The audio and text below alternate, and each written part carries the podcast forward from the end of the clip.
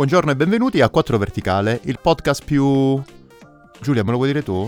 Sì, guarda, mm, prima di, di parlare di podcast, però, Stefano, ti volevo chiedere, per favore, eh, visto che tu fai Sam, se mi puoi mandare quel report, eh, perché ho una riunione col CEO dopo, quindi il report mi serve ASAP o al massimo EOB.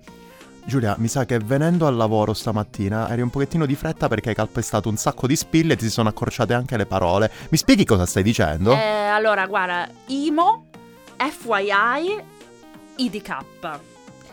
Poi, se non mi vuoi mandare questo report, ASAP o EOB, NP. No, Giulia, oggi ho paura che si sia ingoiata una lametta e gli siano spezzettate tutte quante le parole nella gola. Giulia, io seriamente non ti capisco. Ma oggi Stefano, è successo? amici, stavo scherzando. Meno male, oh, vi giuro, sto sempre. malissimo, sono stato malissimo. Allora, vogliamo concludere la nostra serie su, eh, sul lavoro dopo gli errori da non fare nel curriculum, gli errori da non fare nel colloquio di lavoro, dopo i consigli per la Skype interview. Allora, oggi vi vogliamo parlare di quando verrete finalmente assunti in questo benedetto ufficio internazionale, ufficio negozio, quello che è. E eh, vi troverete di fronte ad alcune strane eh, abbreviazioni, alcuni strani acronimi. Ma questi sono acronimi che si trovano solo all'estero, Giulia, o si trovano anche in Italia? Allora, eh, la maggior parte deriva da frasi inglesi, Ok. quindi si trovano... Però ASAP effettivamente. Però iniziano ad apparire, ad essere abbastanza usati anche in Italia. Ad esempio, Certo. torniamo indietro su quello che ho detto. ASAP, cosa vuol dire? Lo sai? As soon as possible. Cioè il prima possibile. Io infatti ho chiesto a Stefano di mandarmi un report ASAP, cioè il prima possibile. Mhm. E- oppure ho aggiunto, eh, ho aggiunto ASAP oppure EOB.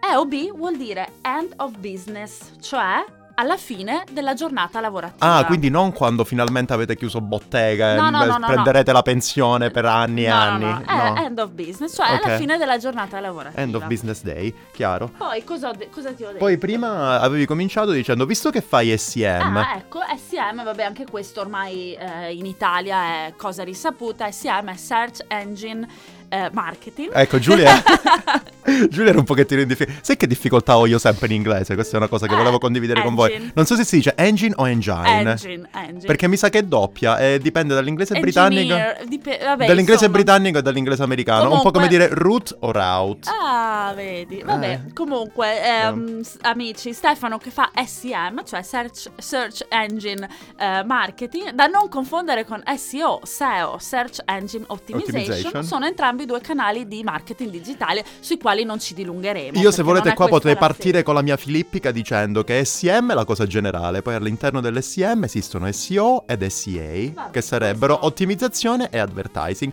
però questa è una Andiamo cosa che molto avanti. spesso non si capisce, Giulia non è molto per i tecnicismi. No, poi ho nominato il CEO, che no- da non confondere con SEO. SEO, e infatti questo è un po' un è casino. il Chief Executive Officer, in altre parole l'amministratore Delegato, delegato, il capo, appunto, Ecco. quello che alla fine del, il signor- quello che abbiamo sempre nominato come l'avvocato Agnelli. Esatto, Visto che noi lavoriamo lui. tutti alla Fiat, Proprio l'avvocato lui, Agnelli. lui. Poi andiamo avanti. Ho detto a Stefano, IMO, che Mhm. non è una nuova tassa italiana. No, IMO no, è, no, non la mettere giù così dura. in my opinion, Ok. cioè secondo me, che ha anche una variazione. Potrebbe essere IMHO, cioè Esatto. IMHO. HO. In cioè my honest opinion. Humble anche, Anche- dipende, ah. cioè nella mia modesta opinione o ehm, onesta opinione, sembra di parlare di cose dell'Ottocento. No, ma questa è una Quando- cosa molto carina perché la gente più diventa aggressiva nel chiedervi la scadenza, più mette questi aggettivi che stanno là a dimostrare guarda, io onestamente no, guarda, se lo vuoi fare sta- sono lì eh, nella Guarda, mia IMO. Imo- eh, con, la- con l'H diventa proprio una cosa molto aggressiva, che, che possa sembrare. Poi uno dei miei preferiti, FYI, cioè For Your Information. Questa è ancora più aggressiva. Giusto perché Giusto lo perché tu lo sappia, sappia. Cioè, a te non dovrebbe interessare nulla perché la decisione l'ho presa io Sì. perché sono l'avvocato Agnelli. Però, giusto per fartelo capire quanto è importante, lo devi fare per questo motivo. Per me questo è un po' passive aggressive, come lo è, lo è, lo è. FYI. È un po' come l'H in Imo.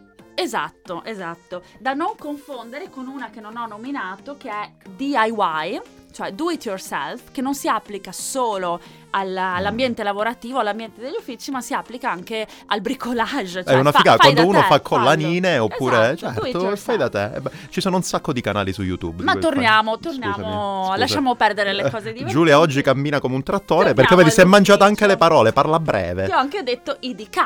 Eh, Sì, E certo. questo invece questo si potrebbe associare a IMO, perché IMO, IDK, cioè in my opinion, I don't know, non lo Ah, so, scusami, non, non sono preparata su questa cosa. Appunto, quindi lo devi fare tu, onestamente. Però poi ti ho detto, guarda, se non me lo puoi mandare comunque NP, no, certo, problem, no problem. nessun Eh, problema. Perfetto, Ok. perfetto.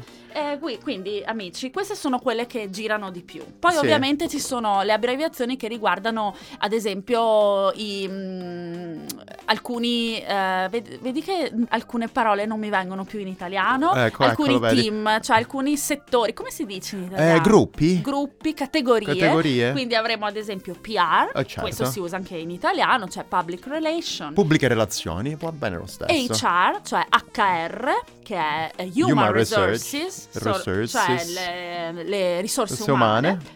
Poi c'è, ehm, ci sono tutti i vari, questo è bellissimo, TBA, TBC, che non è TBD. tubercolosi, e TBD, cioè TBD è quella mia, la mia preferita perché lasciala là, poi to vediamo. be, to be announced, to be confirmed, to be determined, cioè Esatto. un mondo di mm, incertezze. E certo, io la adoro, TBD, la uso sempre. E poi io concluderei questa carrella, questa simpatica carrellata che amici vi consiglio di rileggere su Bubble Magazine perché è stato scritto un articolo molto carino su questo argomento Con, con, qualche gif anche. animate molto divertenti.